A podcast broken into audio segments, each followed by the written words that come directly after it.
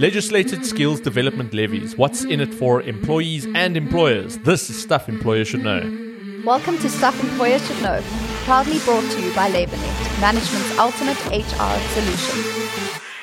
Welcome to Stuff Employers Should Know, the Skills Development Edition. With the usual suspects, myself, Barry Gordon Davis, and yes, like it, Ismail, our trusted audio producer. We are joined by Kyle Wesemann, Yeah, that's correct. Thanks, Barry. LabourNet's National Skills and Equity Manager. Welcome to the studio. Thanks for having me. I'm really excited to be here, and I've been looking forward to joining your podcast for a while now.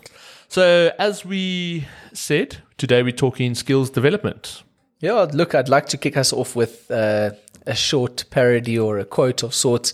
And the CFO asked the CEO, What if we train them and they leave? And I like to think of it when the CEO replies and says, What if we don't and they stay? What a great analogy for why these things are necessary. And I can't think of a better analogy to to really invest in your staff with the um, anticipation that they're actually going to be around for some time.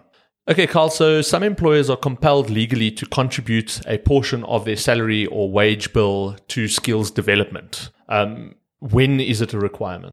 So, Barry, it becomes a requirement when your wage bill or your salary bill goes over 500,000 Rand per annum. And that's the employers that need to start contributing that percentage towards. And what what is the exact percentage? the exact percentage is 1% of their wage bill. Okay. That 1% goes through to the relevant authorities. And it's the monthly wage bill, and that then gets paid over. am that's correct? correct. So many employers who then contribute will just see their that, that payment being made to SARS and not actually know where that skills development levy that they're paying actually goes to. Where does it go? So that's correct. Where that 1% comes off of your wage bill and it goes directly to SARS, SARS then distributes that 1% towards the skills development initiatives of the country. And there's certain authorities that look after that and implement that and drive that throughout South Africa. Those authorities would be your SETAs, which is your sectoral education and training authorities. And after that, you'd then have QCTOs, you'd have your SETA administration. That's where that 1% gets broken down into the relevant authorities. Uh, contributing employers have the ability to access a rebate on their contribution in the form of a grant. Yeah, definitely. That's correct. So where we look at it, there's a mandatory grant applicable, and then you, there's your discretionary grant. So those are the two applicable. different Those are the two different forms. Okay, what's a mandatory grant? So a mandatory grant is any training at all, whether it's upskilling anybody on how to make a cup of coffee, even. That's how simple it can be. As long as you keep an attendance register and track that training, that can be applied for through the mandatory grant section. In the next section, the discretionary grant section, that is based on your accredited and your pivotal training that actually leads to a qualification or there's a unit standard attached to it. Okay, and what is the process that uh, contributing employers have to go through in order to have access to either one of these grants?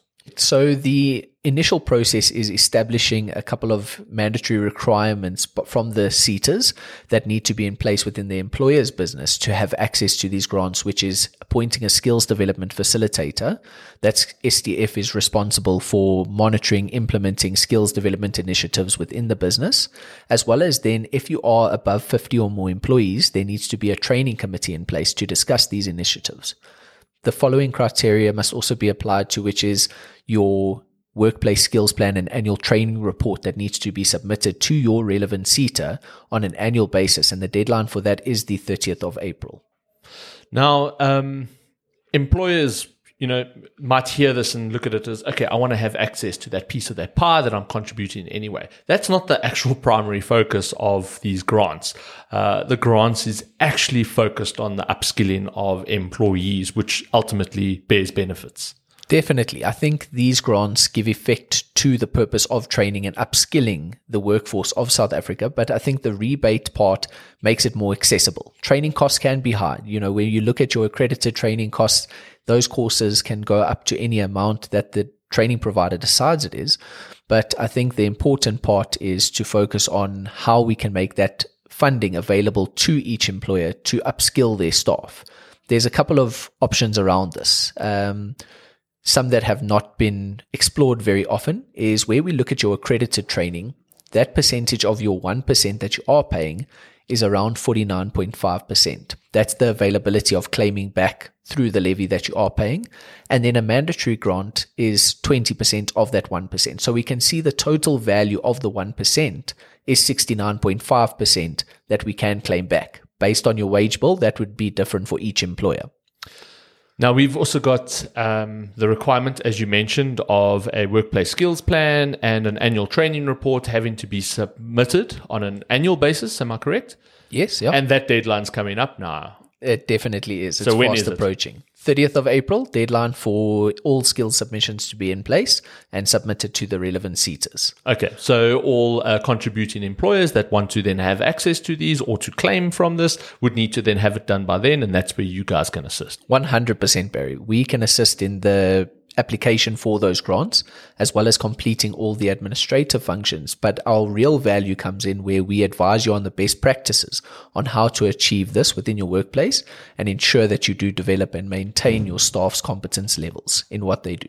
You discussed the two grants that are available to contributing employers. Um, are there any other relief measures?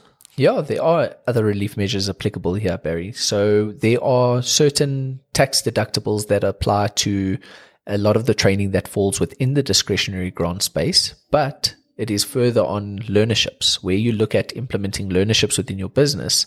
You have the ability to benefit from a 12H tax deductible on that cost of that learnership.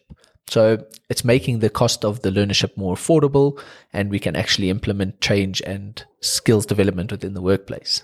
I must say, with the, the processes and procedures on all these ones, it does sound pretty complex, and I think that's probably why it's advisable to get in touch with a expert on these specific types of applications, so that employers can do so and ensure compliance at the same time.